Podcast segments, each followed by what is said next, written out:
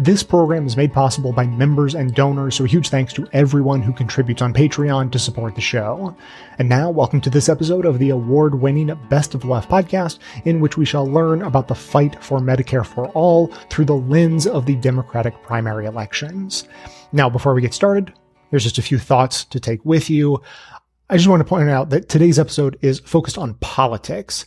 We're not really making the case for Medicare for all. Like some of that slips in there naturally, but we're focusing on politics because that is the process, God help us, for how things actually get done.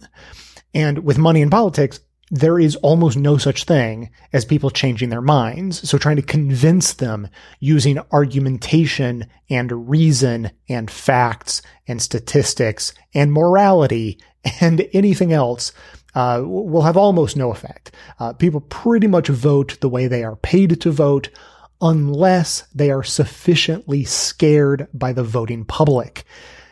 Literally, people threatening to vote them out of office, regardless of how much money they have to spend on campaign ads, is the one thing that can turn a politician's vote away from the moneyed interests. So we're focusing on politics today. And I just want to tell this one story that's not in the show. It's, but it's the thing that stuck out to me the most when, when doing my listening and my research. It, it's the story from Wendell Potter. He's famous in, you know, healthcare reform circles. He's been around for about 10 years advocating for uh, for very serious healthcare reform, and and you'll hear from him in the show today. But his history is that he used to work inside a big health insurance company and his job was literally the spin doctor. He was the one who would speak with the media and try to convince everyone that private health insurance companies were great and that all of the horrible things that you know are happening aren't really happening. That's what he would try to convince people of. And, and so he, he told this story as part of his conversion back in the, the late aughts. And he talked about going to a free clinic and there are, uh, there have been a thousand of these at least, I think, and counting.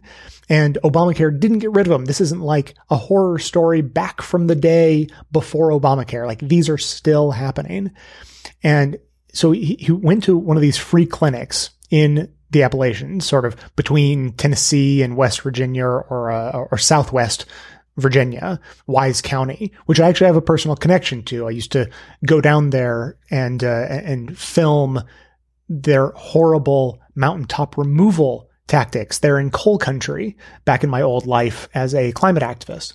So anyway, he he he went to this famously impoverished area of Southwest Virginia in Wise County, and he went to a free medical clinic where he described hundreds of people lining up in the rain seeking free medical care. And what he learned there is that many of those people seeking free medical care, having driven sometimes hundreds of miles and standing in the rain, had health insurance. They just couldn't afford to use it because the deductible was too high or their copays were too high and it just didn't make sense. And so they went to a free clinic and stood in a field in a line that led to a barn, literally barns and tents and animal stalls is what this particular free clinic was using to treat people in America. And I know that sounds horrible. That sounds like something from the third world that couldn't possibly be happening here, but of course it is because our system is horrific and we just hide those sorts of things from the rest of society so we don't have to think about it. But it actually gets worse. And what this reminds me of is, you know how there are these stories of Walmart and McDonald's actually uh, paying their employees so little that they have to go on food assistance programs and other, you know, other government programs to, to sort of help make up the gap uh, from how little these gigantic companies pay in wages. And what's worse is that those companies often encourage and streamline the process of their employees applying for government services. they actually help their employees fill out the forms. They provide the form sometimes and say, basically, we know we don't pay you enough. So here, sign up for this and get help from the government. Well, very similarly, that is exactly what Wendell Potter heard from people at the free clinic as to what they had been told by their insurance companies when they would contact their insurance company and say, I need medical help, but I can't afford my deductible. They would say, you should look for one of these free clinics, sending them to go stand in a field so that they could be treated in a barn. So that's the kind of horrific story that one might hear and actually have some effect on them and, and make them change their mind about whether or not we need to reform our healthcare insurance system. Uh, but that's not what today's show is about. Uh, today's show is about politics. So I just wanted to share that story. I thought it was worth sharing, but of course we should just get out of the way because that's not the sort of story that's going to make change in this country. That's not going to change the minds of anyone who matters. You know, it might change the minds of everyone listening, but of course, uh, that's not enough. Uh, everyone being in favor of something isn't enough in this country. Uh, so of course, we need to focus on the politics and worry only about electing the right people and scaring the people who are already elected so badly that they come around to our way of thinking. Uh, now, uh, one last note. I just want to say that you should stick around at the end of the show uh, for a discussion on JFK's moon speech. Completely off topic, right? Uh, you've probably heard that we just had the 50th anniversary of the moon landing, and I thought to myself, what can I add to this conversation that hasn't already been said a thousand times? And I think I have an answer. You know that line, the most famous JFK line about why we choose to go to the moon. We choose to go to the moon and do the other things, not because they are easy, but because they are hard. And what I'm wondering is if you've ever wondered what those other things are he's referring to. And if you don't know, you are not alone. I am willing to bet less than 5% of Americans know what line comes before that one in that speech because it's never played anywhere. In fact, 5% is probably too generous, might be less than 1%.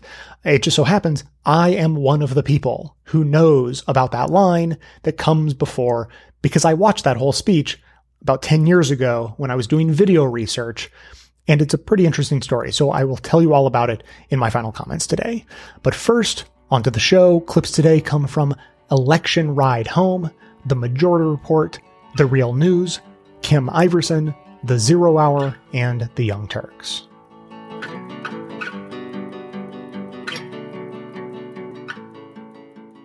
At its core, Medicare for All is about expanding the existing federal government Medicare program so that it would cover all Americans, not just those who are 65 and older. In the current Sanders vision, this would intentionally destroy the private insurance market as we know it today. So, if you have a private health insurance plan that you like right now, and Medicare for All becomes law, you're not going to have that plan anymore. But you can still pick your doctor. And the bet that Sanders is placing is that you'll actually like the Medicare system better. Because for you and for your doctor, it will be way simpler. Now, the first issue to tackle is what happens to the private health insurance market in a Medicare for All scenario? After all, these companies are the core of Obamacare. Sanders basically says nuke it from orbit. It's the only way to be sure that Medicare would truly be the single standard in the country. But the reality is that some form of private health insurance will survive no matter what. Well, why? Because there will always be things that are not covered by Medicare, and this is currently true even in other countries with single payer systems. Some things you might need to cover privately are super specific high cost drugs or certain kinds of specialized care. So there will definitely be some kind of market to get that stuff even in a Medicare for all world. Now, how expensive that would be if you want to buy that private insurance, probably super expensive. Let's just be clear on that. But one goal of Medicare for All is to make it so that essentially the 99% get everything they need from Medicare. No extra costs, not even a copay for a doctor visit, or even a hospital visit. Okay, next up, we have to talk about how medical insurance actually works financially so that we can get into a discussion of what Medicare for All might cost. So let's do Health Insurance 101 right now. Today, in the current system, every health insurance provider, including Medicare, has to negotiate with every service provider, like doctors and hospitals and stuff, and every drug provider to arrive at a price for every service and every drug. That's why some plans don't pay for certain doctors. They didn't agree on a price, or the doctor couldn't keep up with all those negotiations with all those plans. That's also why some plans don't cover some drugs. They couldn't work out a deal. Now, the net result of all this negotiation is that your private health insurance pays the same doctor a different rate for the same service when compared to somebody else's private health insurance or compared to Medicare. And famously, Medicare usually pays less, in part because it has a huge number of people signed up. That big group makes Medicare's negotiation position much stronger. The New York Times cites Charles Blahous, a senior research strategist at the Mercatus Center, who pegs that difference in price at about 11% on average, meaning the same service paid for by private insurance costs the insurance company about 11% more than it costs Medicare. This is a broad estimate across all services and all drugs, but it does give you an idea of why just mathematically switching everybody over to Medicare would make sense and might even save money. So the big business idea behind Medicare for All is that it would create a single negotiator with a giant group of people, in this case, literally all Americans, signed up under one plan. And that gives that one player, the US government, tremendous power in negotiations with doctors and drug companies. Let me read from the New York Times here. Quote, Patients in the United States pay the highest prices in the world for prescription drugs. That's partly a result of a fractured system in which different payers negotiate separately for drug benefits. But it also reflects national preferences. An effective negotiator needs to be able to say no, and American patients tend to want access to the widest array of cutting edge drugs, even if it means paying more. A Medicare for All system would have more leverage with the drug industry because it could bargain for the whole country's drug supply at once. But politics would still be a constraint. A system willing to pay for fewer drugs would probably get bigger discounts than one that wanted to preserve the current set of choices. That would mean, though, that some patients would be denied the medications they want. End quote. Okay, so this does raise another issue, which is that if Medicare for All does end up paying doctors and hospitals and drug manufacturers less than they currently make now, how does that affect those people and those companies? Well, it's actually kind of simple. It gives them a pay cut. Sanders seems fine with that. And maybe there's an argument that you could like make it up on volume or something, but that is a key concern when we are talking about people's health. You don't want people dying as a result of trying to push more of them through a hospital more quickly to bring in more money. Then again, you don't want people dying because they can't afford health insurance at all, which is the problem we have today. So really, which problem would you prefer? And you may ask yourself, what does this plan cover? Like, you know how right now your dental and your vision is from some other weird company and there's like a different amount of coverage for that stuff? Well, in the Sanders plan, it's all in one everything hospital visits, regular doctor visits, medical devices, lab tests, maternity care, prescription drugs, vision, dental, substance abuse treatment, even hearing aids, which are typically not covered right now, all join up as part of this version of Medicare for All. This is actually way more generous than countries like Canada, where people have to take out private policies to cover vision and dental and sometimes prescription drugs and a handful of other services. Oh, and also the Sanders plan says that there are no copays for doctor visits or hospital visits. There is a maximum $200 copay each year for prescription drugs, which is way, way more generous than plans today. Plus, it's different than Medicare is today. Medicare today has a 20% copay after your deductible. So, this super limited copay thing would definitely affect how much this program costs, at least on the government side. Okay, so the last part of this first segment on the Sanders plan is how would we move from the current private insurance system to Medicare for all? Well, in the new plan, Americans would have four years to transition into the new program from their private insurance and away from today's Medicare. Oh, and by the way, Sanders leaves the Veterans Affairs Health System and the Indian Health Service alone, letting those populations continue with what they've got today. And how this four year transition happens is also kind of novel. The idea is that each year, the eligibility age for Medicare would drop down by one decade.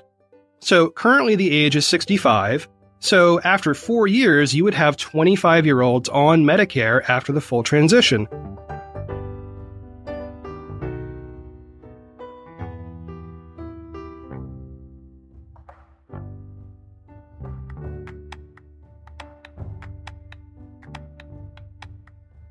It was great being part of the first Democratic debate in Miami. The question was asked whether we support eliminating private health insurance. Some said yes, I said absolutely not. I believe we have to protect and build on Obamacare. That's why I proposed adding a public option to Obamacare as the best way to lower costs and cover everyone. I understand the appeal of Medicare for all, but folks supporting it should be clear that it means getting rid of Obamacare. And I'm not for that. I was very proud the day I stood there with Barack Obama and he signed that legislation. Never before had anyone ever been able to do that in the White House. 20 million Americans gained coverage, over 100 million with pre existing conditions finally got protection, and most importantly, peace of mind. You know, I know how hard it is to get that passed. I watched it. Starting over makes no sense to me at all. I knew the Republicans would do everything in their power to repeal Obamacare. They still are. But I'm surprised that so many Democrats are running on getting rid of it. The Affordable Care Act was a historic achievement for President Obama, and if I'm elected president, I'm going to do everything in my power to protect it and build on it. Okay. That is one of the most cynical takes you could possibly have. The idea that this is getting rid of uh, Obamacare. It is building Obamacare. It is building in. Now, It's overcoming it in the Hegelian sense. it's just absurd. It would be like, how can we possibly give up C, uh, TR, CRT uh, computer monitors? Why would we want to do that? It's such an amazing accomplishment. The idea of a computer. Yes, it's the size of, a, of an entire uh, apartment, but why would we want to give that all up for a for a laptop? Why would you want to do that? It's like when they were unleading gasoline, saying you they want to get rid of cars. Yeah, exactly. It's just it's just it's incredibly cynical. I can understand the strategy there because you want to make it sound like they're attacking Barack Obama. And uh but look at this. This is amazing. Look at this guy who's attacking Obamacare too. It's not just Bernie Sanders at all who want to get rid of Obamacare for Medicare for all. It's this guy who is willing to do the same thing. It's disgusting. It's harder for young people to save for a rainy day, let alone retirement. So Democrats aren't just running on good old ideas like a higher minimum wage. They're running on good new ideas like Medicare for all, giving workers seats on corporate boards. What? Oh my gosh. Back in uh, the fall of 2018, there's Barack Obama endorsing at least two major uh, campaign uh, ideas. Bernie Sanders. Why isn't Barack being honest about the fact that if you do Medicare for all, you have to have a three month period where no one's allowed to get health care? Wasn't it like a four month period? I don't know. Or, yeah, you something like a four to six month period or something like that. It's like the doctor lie. I can't believe Barack Obama is attacking Obamacare in that way. It really seems uh, aggressive. And I will say this too: for those people who think that that Joe Biden's plan has a better chance of passing, he wants to expand the public option. P4HCF, this is the Partnership for America's Healthcare Future. This is an industry group that is against Medicare for all. On Joe Biden's plan, we strongly believe every American deserves access to high quality health care. We agree with the majority of Americans who believe the best way to achieve this is, is what is working while coming together to fix what isn't. Unfortunately, Vice President Biden's proposal for a new government insurance system through a public option would undermine the progress of our nation. In other words, ladies and gentlemen, the fight is going to be had. The fight's going to be had. So are you going to enter into that fight saying we want what we want? Or are you going to enter into that fight with, like, we're willing to take a fraction of what we want, but the opposition is going to be exactly the same?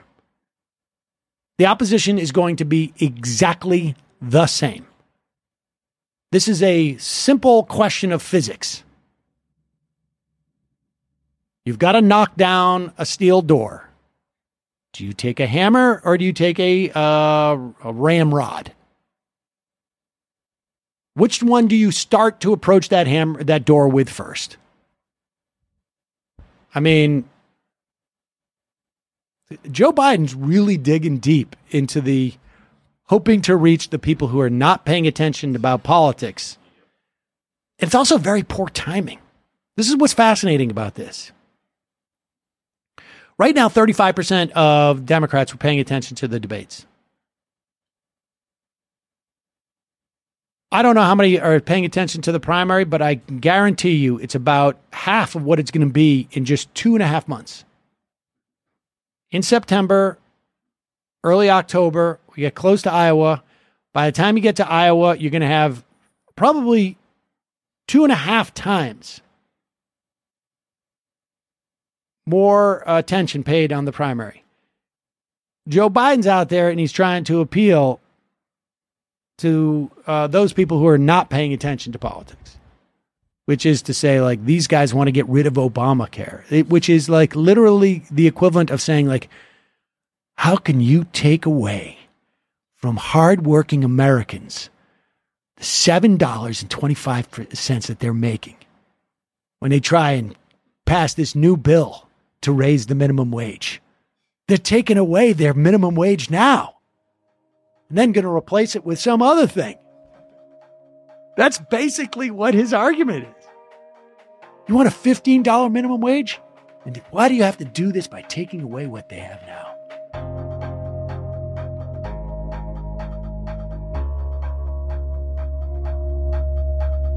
Today's episode is sponsored by Simple Habit, the meditation app that is solving the problem with meditation apps. Because there are lots of different styles of meditation and even more reasons one may want to meditate, different focuses, different personal issues to deal with. So it makes no sense to think that any one meditation expert could really be an expert on all of these things. So how do you find the right people with the right style and the right expertise? That's where Simple Habit comes in.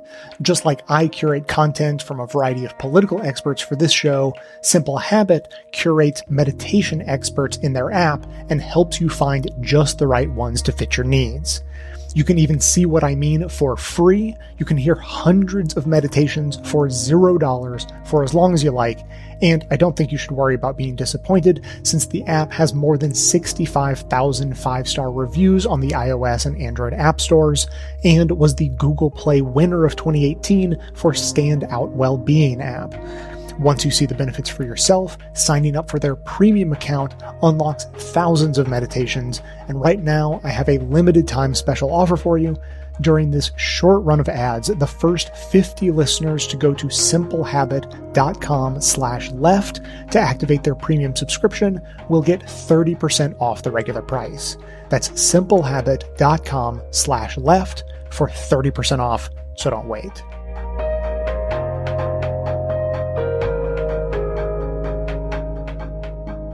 Back in 2009, before the ACA hearings began, you thought a public option should be on the table. Right. Um, it really wasn't. There was a talk of public option. Obama kind of mentioned it, but certainly his heart was never in it. He didn't give it any real play. Right. And it got off the table pretty fast. Uh, just a public option, if I understand it correctly, is you could go to these exchanges and you'd be able to choose private insurance. But if you wanted to, there would be a, a Medicare style plan you could buy into. Um, now, since ACA and more recently, a lot of the advocates of Medicare for all, including like the nurses union and others, they don't want a public option on the table. They, right. they think it's kind of a distraction from getting Medicare for all, and they just want this focus on Medicare for all. What, what do you make of this public option versus just full blown Medicare for all. Well, you're right. During the debate on what became the Affordable Care Act, I was I supported the creation of a public option. Uh, the reason was because there was no talk about moving to Medicare for all, for one thing. And a public option was as good as we possibly could get. Well, there was talk. I mean, Sanders and others were talking about it, but it certainly wasn't on the table well, in that, terms that, of exactly. That's, Democratic Party politics of the day. Correct. I mean, Obama was against it. He was against it, although at some time in his past he'd said we needed to have it, and if we could start all over again with a, a clean slate, that's what we should have. But during his presidency, he certainly was not receptive to any conversation about moving to a a Medicare for all type of system. So that's all we could get back back then. It was the uh, the one thing that I thought might uh, make sure, uh, even as Obama said, as you you correctly noted, he was uh, uh, not so strongly in favor of it, but he at one point did say that we needed to have a public option if for no other reason than to keep private insurance companies honest. I agreed with that. This could have, could have possibly have been a way that could have created a, a new competitor for private insurance companies. Uh, the critique would, of public option I've heard is that it would allow the uh, private insurance companies to cherry pick. They could kind of force through through deductibles and other means uh, people off who have illnesses and need right. a lot of health care into the public yeah. option and out of the private option and actually just increase their profitability. And that's exactly what more than likely would happen if such a, a, public option were created. Now, keep in mind, they fiercely fought that. They didn't want to have any kind of a new competitor. That, and, uh, but if you create a public option, you're just adding to complexity and you are probably the way it would be structured would indeed. So, you're, so you're opposed to that now. You think there needs to be just move to Medicare. Oh, absolutely. As long as you keep private insurance companies in the mix, you're never going to be able to have a system that is less complex and less expensive than when, than the one we have now. Uh, insurance companies are middlemen who serve no real purpose in this country. Uh, a few years ago, before I left my job at Cigna, I was in a leadership meeting with uh, the CEO. Uh, one person asked him, "What keeps you up at night?" And he he said, uh, uh, "Disintermediation," uh, which was a term that we all almost had to look up. But he said that that what he was afraid of was that uh, in, the company's customers, their employers in particular, uh, employer customers, would come to question the value proposition of private insurance companies. And we've reached that point now. In other words, uh, we, have reached the point that employers are looking to disintermediate, to get rid of a middleman in this healthcare system. Uh, they add cost rather than remove costs from the system. Uh, they are barriers for people to getting the care that they need.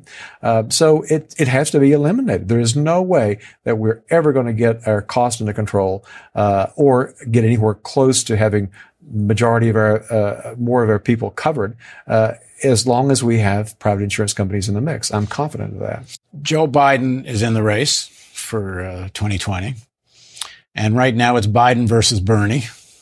Maybe that's will change, but in some ways it's a good thing because you have two very distinct views, especially on healthcare.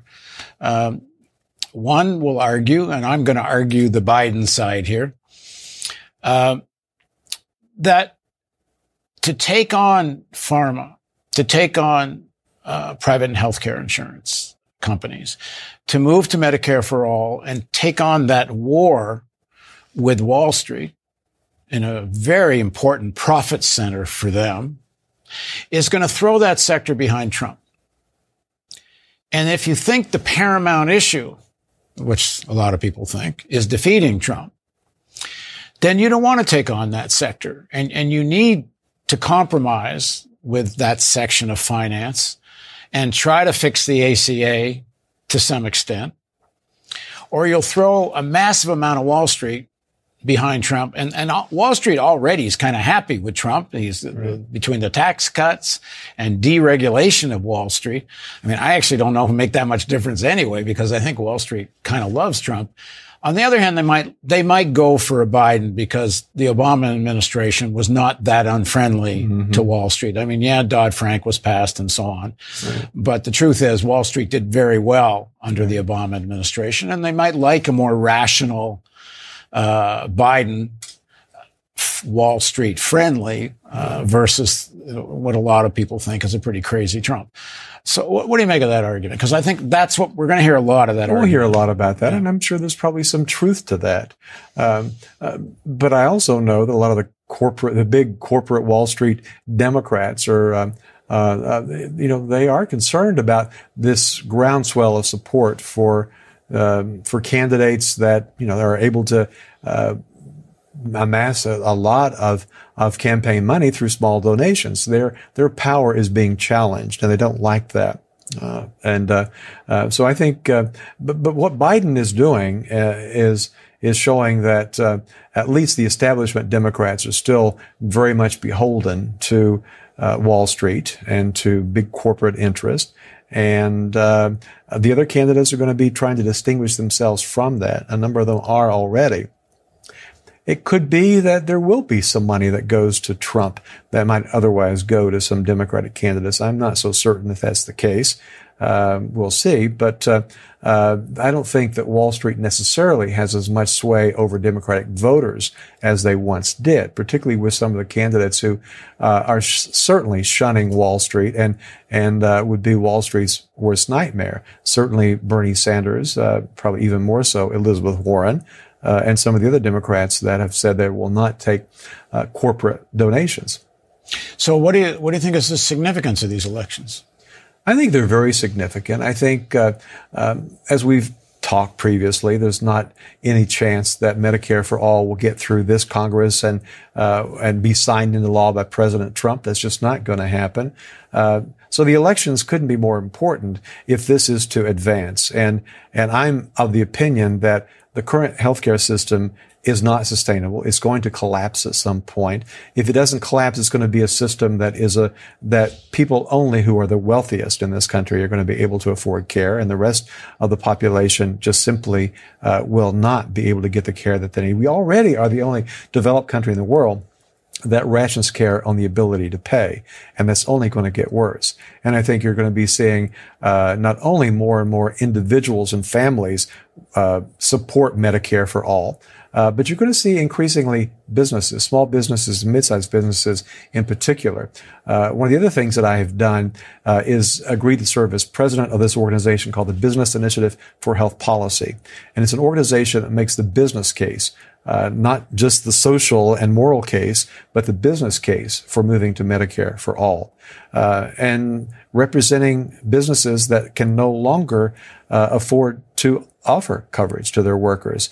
They're becoming increasingly uncompetitive uh, in the global marketplace uh, if they uh, are having to experience year after year premiums they can't control. Uh, the, the, the founder of the business initiative is a, a, business executive who is calculating that it now costs him $14 an hour per year per employee uh, to offer coverage to his workers, which is ridiculous. Um, so uh, there, there's no employer that can, can do this indefinitely in this country and still be competitive in a global marketplace.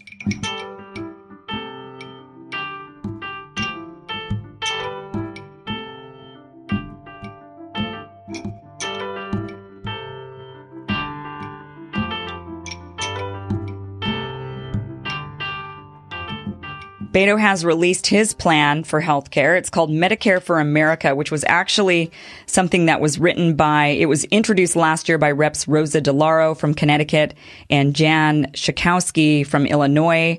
Uh, that was founded on previous work for the Center for American Progress and Yale professor Jacob Hacker. The plan is called Medicare for America. So what Beto, what Beto's plan is, is this, unlike Bernie Sanders' Medicare for All, this would not move every American into government health care over the next, this would, what this would do is allow people to select between moving to Medicare for all or um, sticking with their employer's plans, which is not going to work. And I'll explain why. But this is an article from Vox. Again, it says, It would not move every American into a government healthcare plan over the next few years as Medicare for All bill authored by Sanders would. Employer-based insurance, which covers half of all Americans, would be preserved through worker, though workers would have the option of leaving their work plan to join the new Medicare program. Over a long enough timeline, however, Medicare for America would likely cover most and maybe all of Americans under a single government plan. The uninsured and people on Medicaid or Obamacare would be moved into the new public coverage right away and newborns would be enrolled automatically in the plan as well. Beto says, in response to the fact that so many Americans have said, I like my employer based insurance. I want to keep it. I like the network I'm in. I like the doctor that I see. It complements what already exists with the need that we have for millions of Americans who do not have insurance and ensures that each of them can enroll in Medicare. It then suggests additional investments in the program so it becomes the program of choice and people who have private insurance migrate over to the Medicare system.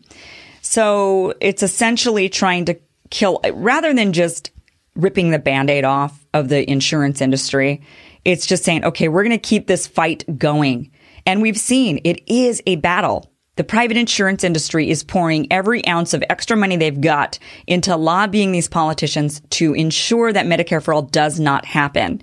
And this is just one more way. A lot of these companies are realizing, okay, we're not going to be able to stop the conversation. So what we can do is try to get these politicians to split it instead of saying, okay, we're going to go full bore into Medicare for all, instead we're going to try these other little, um, you know, we're going to like allow people this choice, which won't work. And the reason it won't work is because here's the deal. If we move to Medicare for all, this idea of, you know, so many Americans, they just want the choice. They like their employer based coverage. They like their doctors. They like their network. Medicare for all moves everybody in to one network. Okay all the doctors, all the hospitals, all the clinics, everybody's under one network.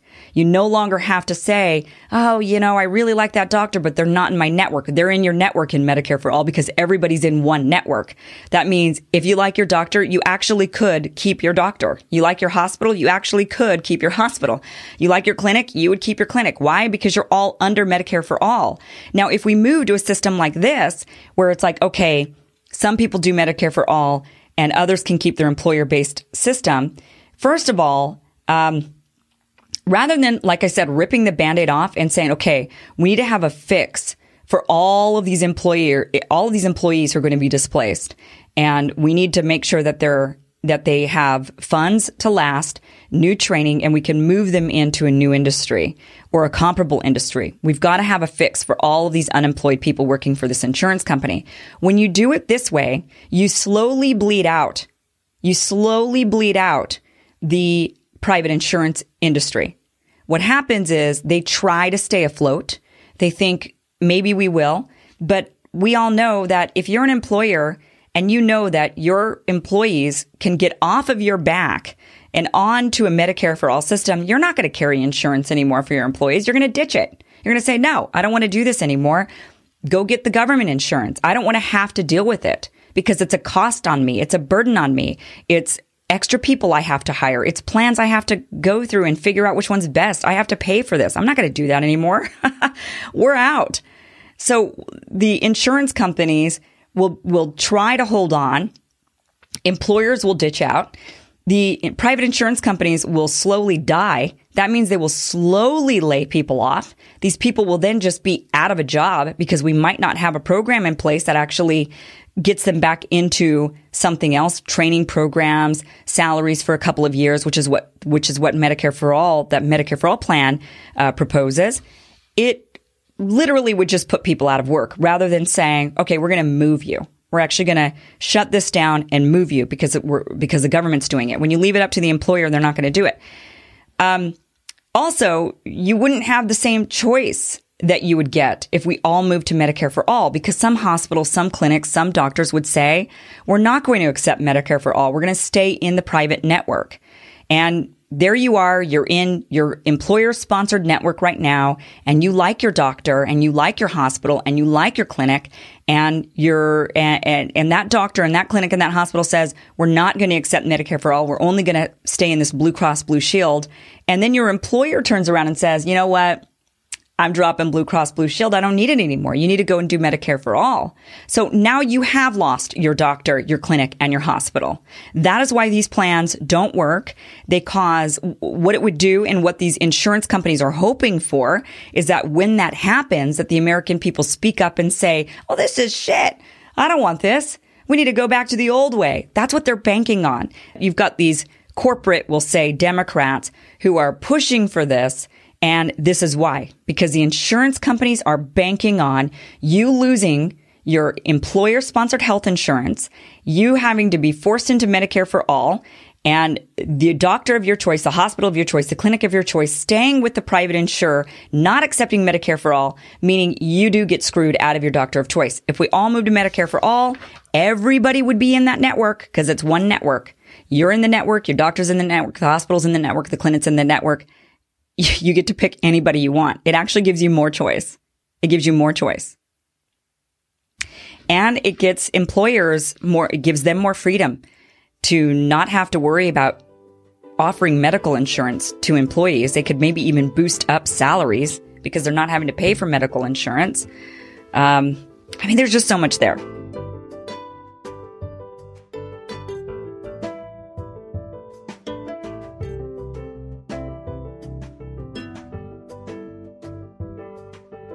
Today's episode is sponsored by Babbel, the language learning app that will get you speaking a new language quickly and with confidence. They have 14 different languages to choose from, and their teaching methods have been proven to be effective across multiple studies. I first used Babbel more than a year ago to work on my language skills, and I will admit that it wasn't the first program I tried, but it really was the last, because I could easily tell how much more effective Babbel was at teaching language lessons that I could put to use right away. Other apps were teaching me how to say things like, the boy eats meat, while Babbel's lessons are clearly directed at the kinds of interactions you're actually going to have in a non-English speaking country. Babbel's lessons are lovingly created by over 100 language experts, otherwise known as real people, not by a translation machine, and you can tell. Babbel is available as an app or online, and your progress will be synced across all devices. All it takes is a few easy steps to get started. Go to babbel.com or download the app, select the language of your choice, and try it for free. That's Babbel, B-A-B-B-E-L dot com. Babbel, speak a new language with confidence.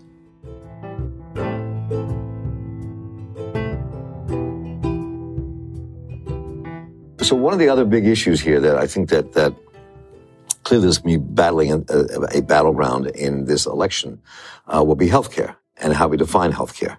So let's take a look at what some of the candidates said about that and, and, and tackle this. Who here would abolish their private health insurance in favor of a government run plan? Just a show of hands, start off with. All right, well. Healthcare is a basic human right, and I will fight for basic human rights. Getting to guaranteed, high quality, universal health care as quickly and surely as possible has to be our goal. I do want to ask a follow up on this one. Just to be, just to be very clear, I'll give you 10 seconds. Would you replace private insurance? No, I, I, think the choice is is fundamental hey, to wait, wait, our ability to get everybody cared for. Private insurance is not working for tens of millions of Americans. When you talk about the copays, the deductibles, the premiums, the out-of-pocket expenses, it's not working. that's How right. Can you so, defend so for those for whom not not working, they can choose Medicare. For the culinary workers in the you got to start by acknowledging the system is not working plans, for people. In my community, African Americans have a lower life expectancy because of poorer health care. And so where I stand is very clear. Healthcare is not just a human right, it should be an American right. Should be an American right. So this really got off. And plus that, the thing between Beto and, uh, Beto and, uh, de Blasio, and de Blasio mm-hmm. was really amazing. I mean, Beto, uh, we can know about Beto later if we have time, but he really kind of, kind of took a nosedive again yes, last did. night. I don't, I don't know who that candidate was in Texas, but he certainly isn't posting right now. But, um, but let's talk about this healthcare piece. Again, this entire debate has been pushed in a place that was never there before. Mm-hmm. Obama kind of didn't even promise to pick up the option, didn't pick up the public option. And then since that moment, it's really been pushed further. Mm. Medicare for all. And people are trying to wrestle how they would do Medicare for all and not do away with private insurance. Um, and when I heard de Blasio and he talks about all these copays, I, all I want to say, yes, brother, I understand. I do know. I hate that. So, so talk about, about where, where you think this takes this debate and, and what people said. Kimberly, you want to begin? Um, I, I, found it interesting that it was just Warren and De Blasio who that raised their hands, raised their right, hands, right. and the other eight candidates um, kind of held firm to where they were. Um, I do think healthcare will be a major issue in 2020. That candidates, um, as well as the general public, is looking for an answer to this. And so, even though Obama did not manage that um, to the best effect. Um, what I do think he did is he opened the door so that folks are like, this has to be resolved. We've got to do something different.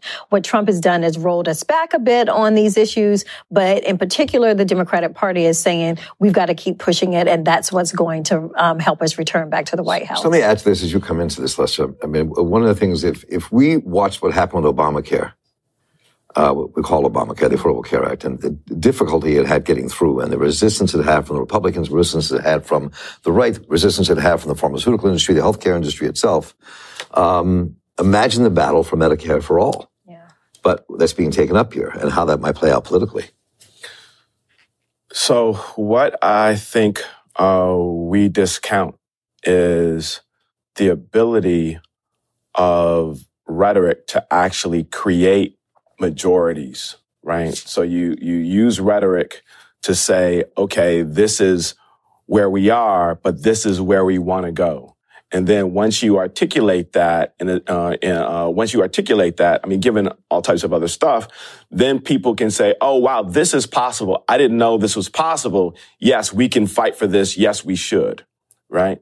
Um, so what I think we're seeing now is something that can has, have the potential to create kind of a new imaginary around healthcare because that's kind of what we're talking about. We're talking about within a very short time.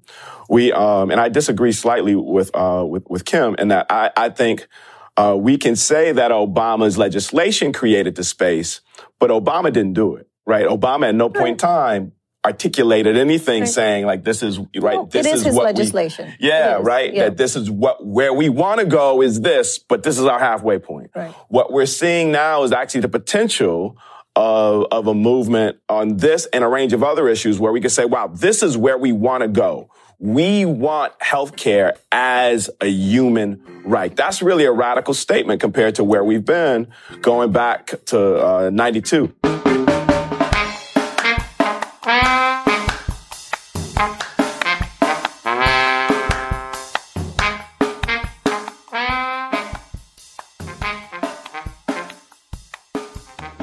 So let's, Natalie Shure, let's talk a little bit about the politics of all of this. For some reason, you know, we're, we're still in the, we're changing, which makes me feel great, but we're still in the stage of the debate, uh, particularly among you know, insiders and pundits and self-proclaimed wants and so on, where, uh, you know, spending 32 trillion dollars over 10 years through the government is considered uh, shockingly costly, but spending 34, 36, 38 trillion out of people's pockets, taken regressively from those who can least afford it, is just business as usual. So, I mean, that's one of the big obstructions to uh, getting something like Medicare for all in place is that people say we can't afford it, even though we're spending more than that now because of the psychology of spending through the government. Uh, do you have any thoughts on how we combat that?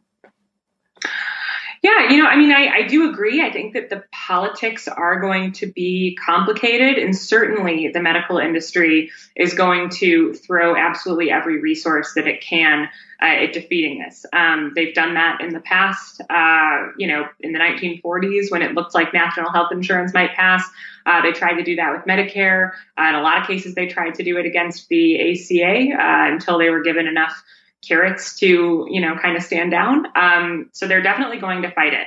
Uh, what I find is interesting about the political debate is the fact that, uh, you know, left of center, as far as I can tell, uh, pretty much everyone agrees that we have to do more uh, than is in place now. We have to, you know, push some leftward healthcare reform. I think that there are plenty of Democratic politicians who wouldn't want to go far uh, as far as Medicare for all, but certainly want to expand the role of, uh, you know, public insurance. And, you know, I think a lot of them are warming up to the idea that there need to be tighter regulations on the market, on the industry.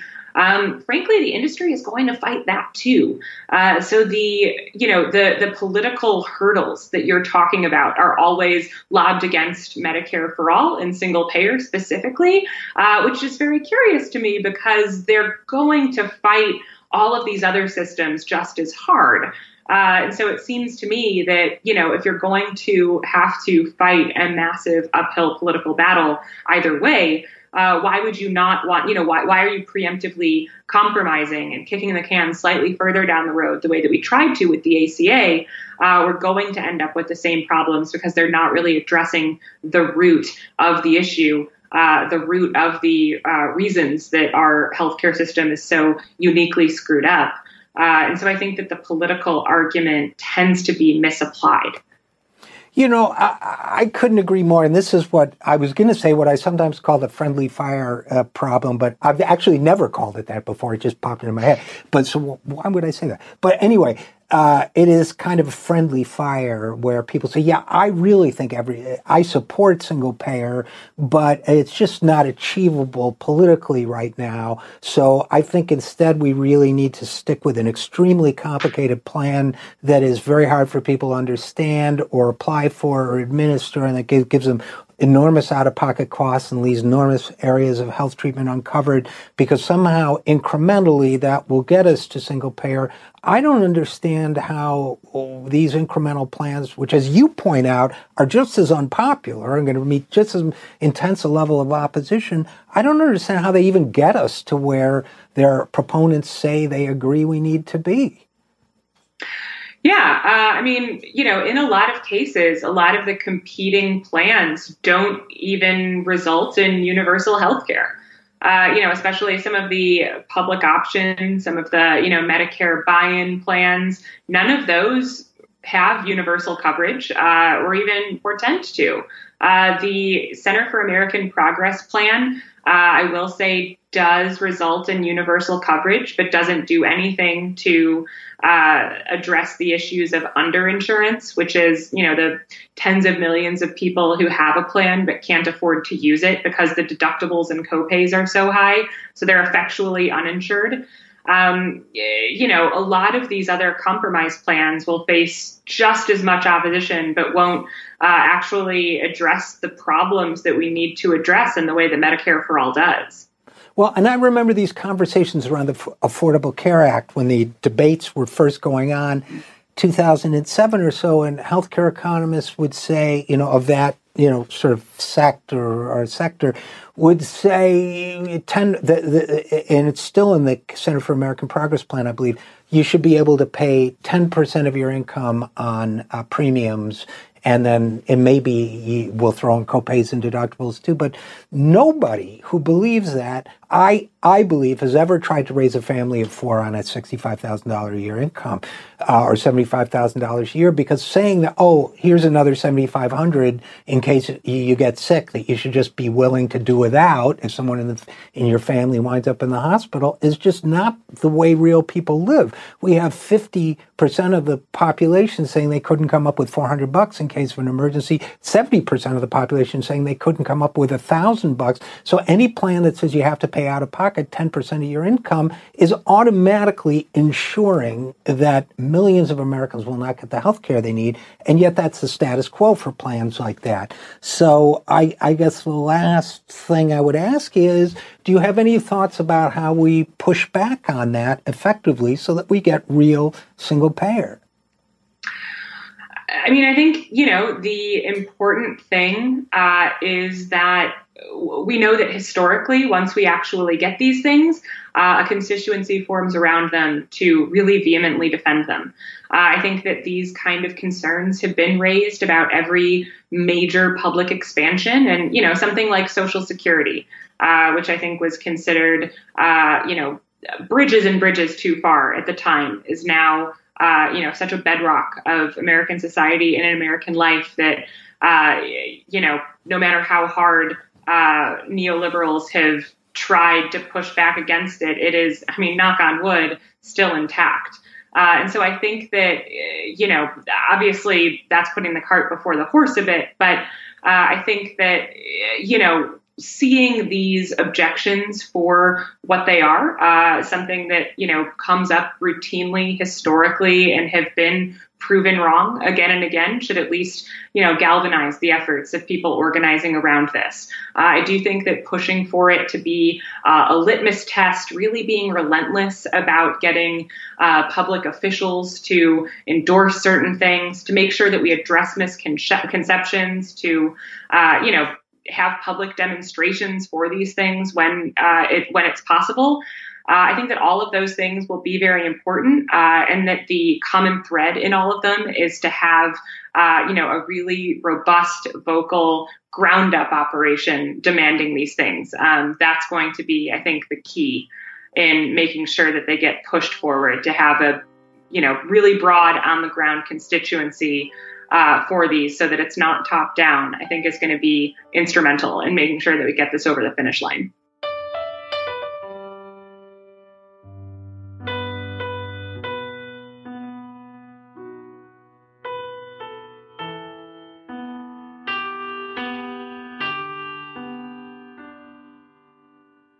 I want to turn to uh, progressive activist for uh, the Center for Popular Democracy, uh, Ady Barkan, has ALS and traveled to the Medicare for All hearings, even though there was a significant medical risk to doing that travel because of how important it was to Adi that he explained to the people assembled there the urgency of dealing with the situation. And, and in the testimony that you're going to hear, talked about obviously who the system is not working for, but also who the system is currently working for. And here's a bit of that testimony. This healthcare system only works if you're a pharmaceutical or insurance industry executive who wants to maximize their own profit at the expense of people like me. It is simply unconscionable that I should have to pay $9,000 per month for life-saving medical care, at a time when the insurance industry is raking in record profit. That's wrong, and it needs to stop. Here's the thing, it's a huge stress to have to fight with insurance companies over what they'll cover. It's a huge financial strain. But most of all, I've come to realize that our time on earth is the most precious resource any of us have. I wish I didn't have to be here today. I think you are wonderful, Congressman, but frankly, I'd rather be back at home, being with my wife and playing with my son instead of trying to wake the conscience of this nation's lawmakers. And obviously there was much more to it that you can find online, but it was it was powerful. So Ady is one of the best uh, organizers, one of the top progressives in the country, and it's impossible to think about him without uh, it being heartbreaking. And so uh, he he is slowly dying, and that just it's hard to say out loud. Um, but you're going to see Congressman Raskin explain the difference between misfortune and injustice in a second. But but for people who can't afford the treatment, think about how insane our system is. We just let them die. Mm. So if now Ady's not in this situation, but if you don't have any health insurance and you don't qualify for a government program like Medicaid, if you get sick or your kids get sick with a long-term illness, not you know, hey, they, they broke their arm, they had a they've got cancer. We let them sit in the fire.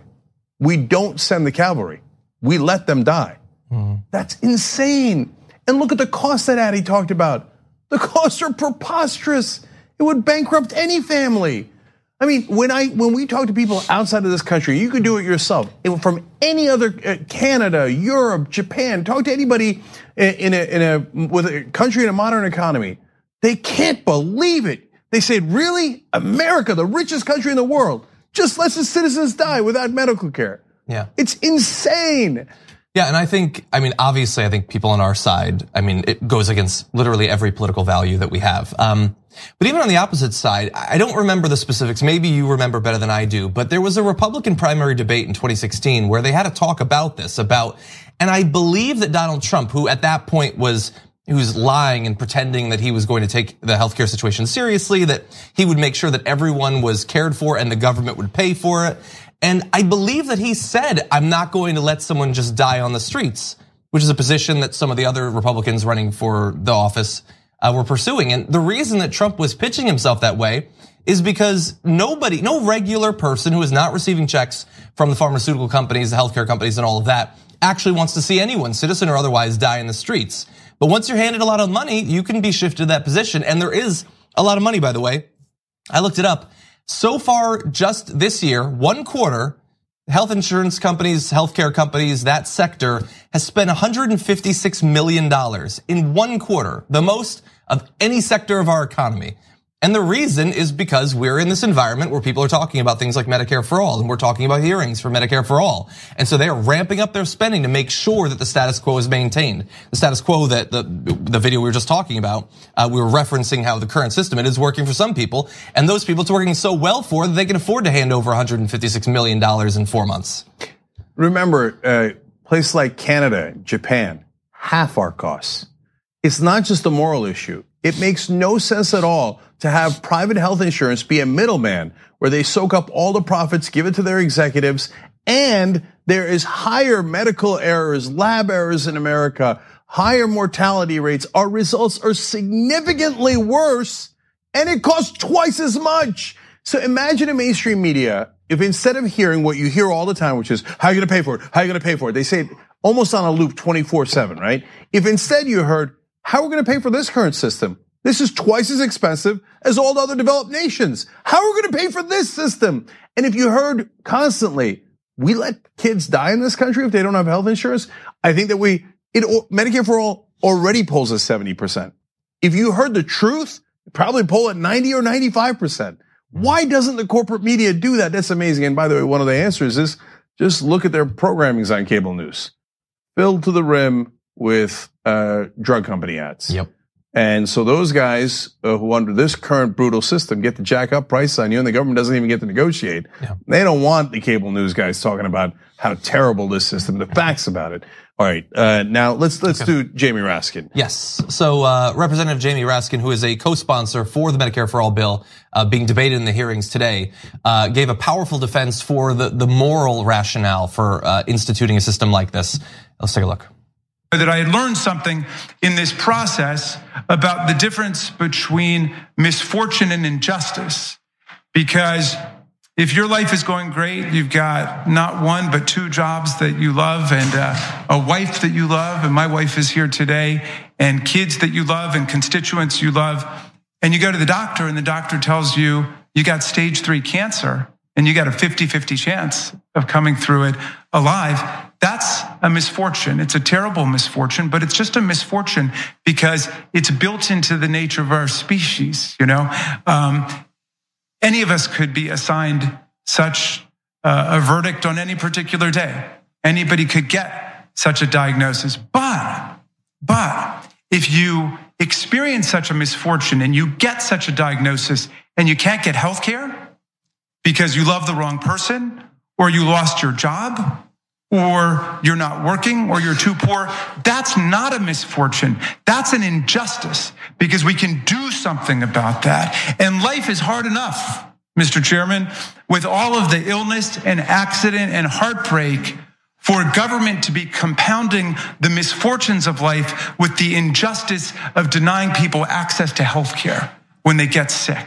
And in the richest country in the history of our species, at its richest moment, not to advance forward to adopt a Medicare for all system, um, is to deny, I think, the common humanity of our fellow citizens.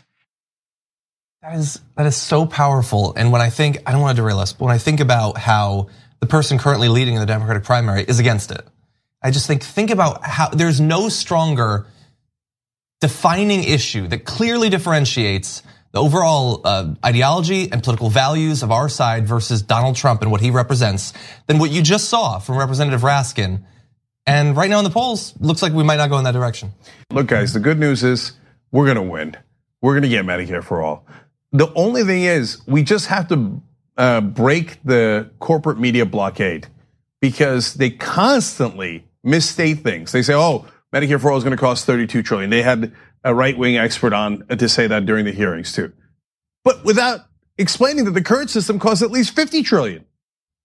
I mean, what a terrible, terrible job of so-called journalism. And how could you not explain that every other country has half our expenses for significantly better results? We literally die earlier than other developed nations. We're the richest nation on earth, but we treat our citizens so poorly that we die several years earlier than other developed nations. Why? Because hey, the CEOs of private health insurance companies have to make more money. Really? Not really? That's your justification? That's unbelievable. And what does cable news host do? They're like, they ask with, with a straight face, people who are for Medicare for all, Bernie Sanders, AOC, but it could be others. They're like, are you really going to put private health insurance executives out of business? Are you really going to prevent them from making hundreds of millions of dollars and taking home several different yachts? No other country that's developed in all, in all the places that I described allows for that because you can't privatize the fire department, the police department, or health insurance. Otherwise, your citizens die so that someone can make a profit. Once we get that word out, they have no chance of winning. They have no chance of winning. But we also have to regain our democracy so that we don't have just cable news stations, but also politicians representing big pharma, health insurance companies. And they are, they are. And this is what a lot of Democrats can't say. It's they there's systemic corruption, and almost all the Republican politicians, but also a lot of the Democratic politicians, are legally bribed in our system. They literally get millions of dollars from these industries, and those industries get billions of dollars from us, and that's why we pay so much and why we let our citizens die.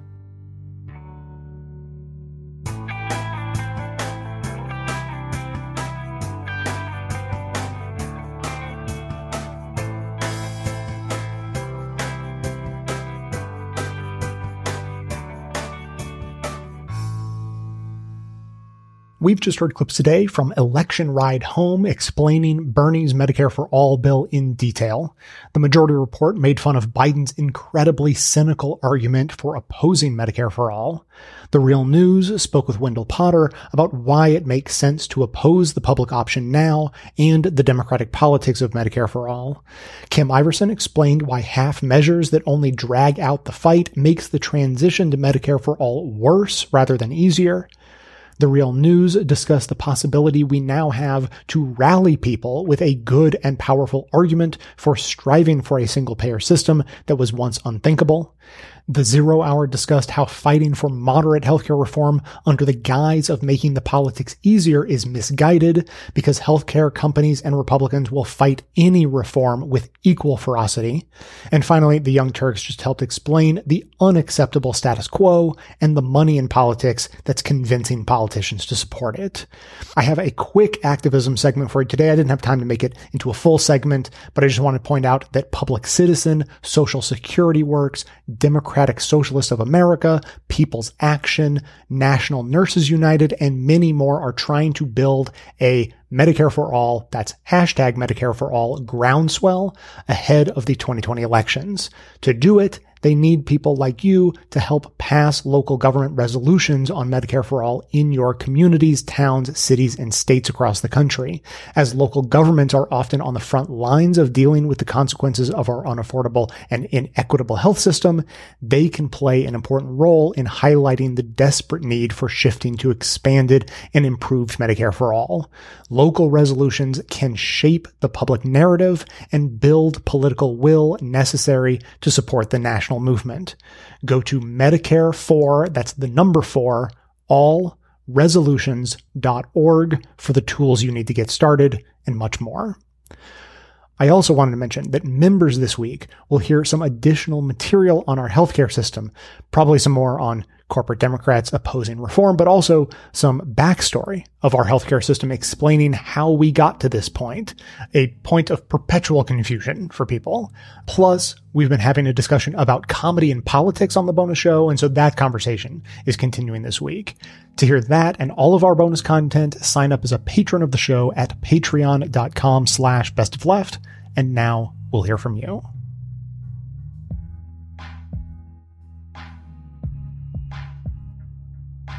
Hi, Jay. This is Navreet calling from Lombard in Illinois, right outside of Chicago.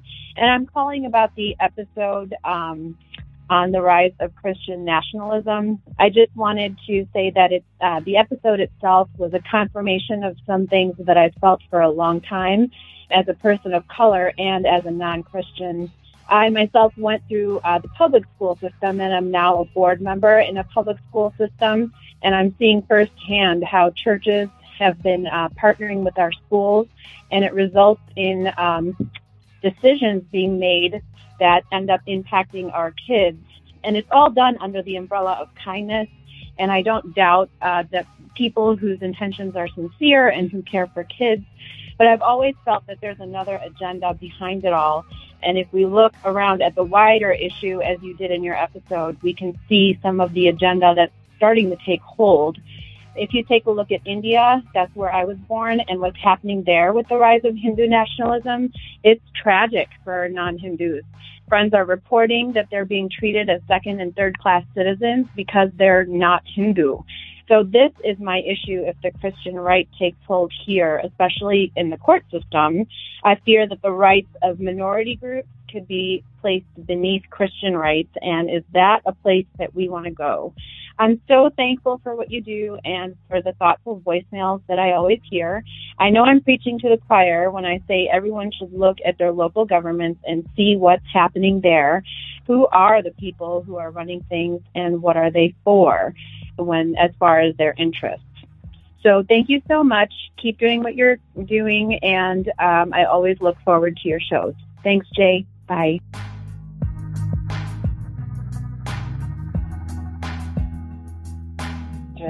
This is April Smith from Lexington, Massachusetts. I love that you have this line uh, to call in. I wanted to add a comment to your show when you described how people didn't like to use the term concentration camps to describe the detention centers at the border uh, with Mexico. And I have a completely different perspective on it. My feeling is that how can you not make the comparison? I feel like for the victims of the Holocaust and, and their families, it would be insulting not to make the comparison. I feel like it would be a travesty actually because when you say, no, it's nothing like that, they're not similar, that gives you permission to sort of look away. And when you look away, the oppressor increases their tactics, becomes more violent. And that's really the history of persecution, right? It just keep, keeps increasing and increasing. So I just feel like it would be an insult not to make that comparison. So anyway, just wanted to leave that message with you. Thank you. Great work. I'll call on again sometime soon, maybe. Thanks a lot. Bye bye.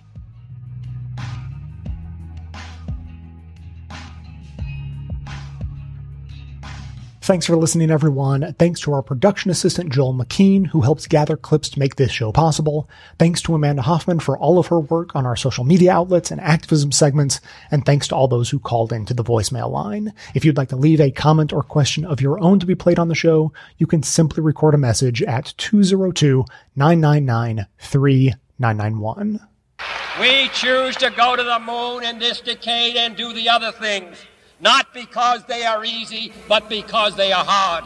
So if you are like most Americans, you have probably heard that line dozens of times throughout your life.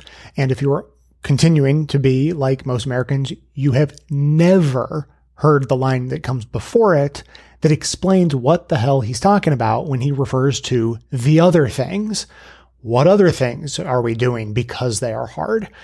Well, I have the answer for you. And it, it, turns out to be more of an interesting story than you might expect. And it, it the story just got more interesting for me uh, than I even thought it was, like within the last two days. And uh, so I, have known about this for a, about a decade because, as I just happened to mention more than once today, uh, I in my past life as a uh, climate change activist and I was a videographer for a nonprofit, and I had to do archival video research every once in a while. And one of the times I watched the entire, it's like 18 minute JFK speech at Rice University. And the fact that it's at Rice University is relevant. So the first thing you need to know about what the hell he's talking about, what are these other difficult things, is where he is, Rice University, and why. So I learned sort of the, just the bare minimum of this story 10 years ago. I just heard the more detailed version uh, recently, and and you you might have seen it too. Uh, there's a new American Experience on PBS, all about uh, the moon landing. It's called Chasing the Moon. I've only seen episode one so far, but have a listen to this little excerpt that explains why in the world, of all places, did we put ground control in Houston? The shuttles take off from Florida. Why then do we have ground control in Houston? Welcome to Houston, to Harris County, President of the United States, our Congressman Albert Thomas, to Space City, USA, which all of them and their colleagues were responsible for creating. This is our way of saying to you, Mr. President, Mr. Vice President, Congressman Thomas, thank you the reality was that there was an influential member of the House of Representatives named Albert Thomas who controlled NASA's money. And Mr. Thomas let it be known if there was going to be a next NASA center, it had better be in his district, which was south of Houston. Mr. Mayor, Congressman Thomas, Vice President, ladies and gentlemen, as we reach towards the moon, I think it's most appropriate that this space center should be located here in Houston, here at Rice University. And so the decision to put the Manned Spacecraft Center in Houston was very political. Thank you, Mr. President. In conclusion, ladies and gentlemen, let me urge you to attend the program tomorrow morning at Rice Stadium. Be in your seats for 9.30 in the morning, Rice Stadium. And so, as you just heard, the following day, JFK went to Rice Stadium at Rice University to give his most famous moon speech. And we know why he was there, Rice University being intimately involved in the creation of uh, ground control. And we know why it was there because of political influence. And there's only one additional piece of context I think you need, which is that, in case you don't know anything about Rice University, as I didn't, to be honest, Rice University's main rival is Texas University. Just something to keep in mind. But why, some say, the moon? Why choose this as our goal? And they may well ask, why climb the highest mountain? Why, 35 years ago, fly the Atlantic? Why does Rice play Texas? We choose to go to the moon. We choose to go to the moon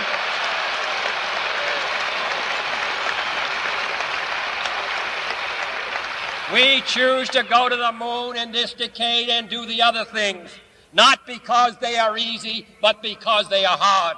So now you know the unfortunate truth. Ground control was in Houston, just south of Houston near Rice University, to curry political favor with a powerful congressman. And maybe one of the most famous lines in American speechmaking history is sort of flubbed because it contains a bizarre reference that is not contained within the clip because he's making a silly, pandering joke about Texas football. And, you know, I, I, call it the unfortunate truth, but on the other hand, it may be one of the most American things to have ever happened in politics. So maybe it's perfectly fitting. Now, just a quick reminder before I go that Babbel is the language learning app designed to get you speaking a new language quickly and with confidence. Babbel's interactive lessons are created by over 100 language experts and last only 10 to 15 minutes. They have 14 languages to choose from, so go to babbel.com or download the app, select the language of your choice and try it for free. That's Babbel, B A B B E L dot. Now keep the comments coming in. As always, the number to dial 202-999-3991. Thanks to everyone for listening. Thanks to those who support the show by becoming a member or making donations of any size at patreon.com slash best of left. That is absolutely how the program survives. Of course, everyone can support the show just by telling everyone you know about it and leaving us glowing reviews on Apple Podcasts and Facebook to help others find the show. For details on the show itself, including links to all of the sources and music used in this and every episode, all that information can always be found in the show notes on the blog and likely right on the device you're using to listen. So, coming to you from far outside the conventional wisdom of Washington, D.C., my name is Jay, and this has been the Best of the Left podcast, coming to you every Tuesday and Friday, thanks entirely to the members and donors to the show from bestoftheleft.com.